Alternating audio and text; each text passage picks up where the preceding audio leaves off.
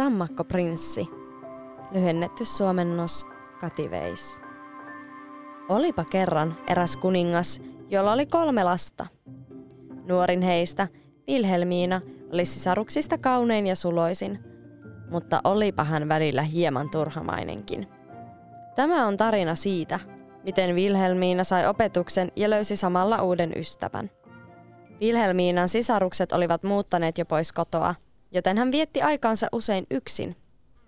Eräänä päivänä, kun Wilhelmiina oli tapansa mukaan heittelemässä kultaista palloaan kuninkan linnan puutarhassa, hän heittikin pallon vahingossa suihkulähteeseen.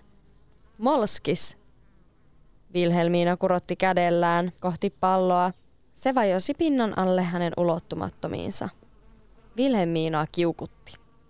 Miksi itket, kaunis prinsessa? kuului samassa jostain. Wilhelmiina katsoi ympärilleen nähdäkseen, mistä ääni tuli, mutta ei nähnyt muuta kuin pienen sammakon. Miksi itket? kysyi sammakko uudestaan. Wilhelmiina hämmästyi ja vastasi. Minä itken palloani, joka putosi suihkulähteeseen. Voitko auttaa minua? Annan sinulle kultarahan, jos tuot palloni takaisin. Voin auttaa sinua ja tuoda pallosi takaisin, sanoi sammakko. Mutta en välitä kultarahasta. Mutta jos lupaat olla ystäväni ja leikkiä kanssani, haen sinulle pallosi. Lupaan sinulle mitä ikinä tahdot, sanoi Wilhelmiina, mutta mielessään hän ajattelikin. Hyi olkoon, en varmasti aio leikkiä sammakon kanssa. Sammakko sukelsi suihkulähteeseen ja toi prinsessalle pallon. Tämä ilahtui suuresti, kiitti sammakkoa ja juoksi pois. Odota, odota, huusi sammakko. Ota minut mukaasi leikkimään. Mutta prinsessa ei kuunnellut, vaan juoksi yksin kotiinsa. Seuraavana päivänä joku koputti kuninkaanlinnan oveen. Kun Wilhelmiina tuli avaamaan, sammakko kurnutti oven pielessä ja pyysi päästä leikkimään. Mutta Wilhelmiina sulki oven häpeissään. Hän ei halunnut leikkiä sammakon kanssa. Sammakko oli ruma ja niljakas. Se loikki ympäriinsä, mutta silloin Wilhelmiinan isä tuli ovelle ja kysyi, mitä sammakko oli halunnut. Wilhelmiina kertoi isälle, mitä suihkulähteellä oli tapahtunut. Silloin isä sanoi, minkä kerran lupasit, sen saat pitää. Ava ovi ja päästä sammakko sisään. Wilhelmiina avasi oven ja sammakko hyppi riemuissaan sisään. Se kurnutti ja loikki ja seurasi Wilhelmiinaa ympäri taloa. Vastoin odotuksia tytöllä olikin hurjan hauskaa sammakon kanssa. Illallisen aikaan sammakko halusi syödä prinsessan viereiseltä lautaselta. Wilhelmiina epäröi, mutta isä käski hänen totella.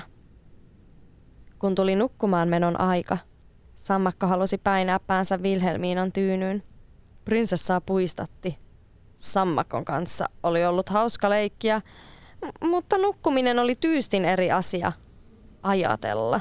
Niljakas sammakko hänen puhtailla lakanoillaan. Mutta silloin Wilhelmiinan isä suuttui ja sanoi, et saa halveksia sitä, joka auttoi sinua hädässä.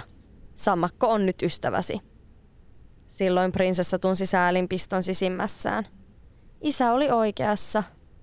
Sammakko oli ollut hänen ystävänsä koko päivän. Vilhelmiina otti sammakon käteensä ja antoi sille lempeän hyvän yön suukon. Mutta kun hänen huulensa hipaisivat sammakon kostea poskea, tapahtui jotain merkillistä. Sammakko ei enää ollutkaan sammakko, vaan ihan oikea poika – joka nyt halasi Vilhelmiinaa kiitollisena. Minä olen Alexander, poika ilmoitti ja ihasteli samalla omia varpaitaan.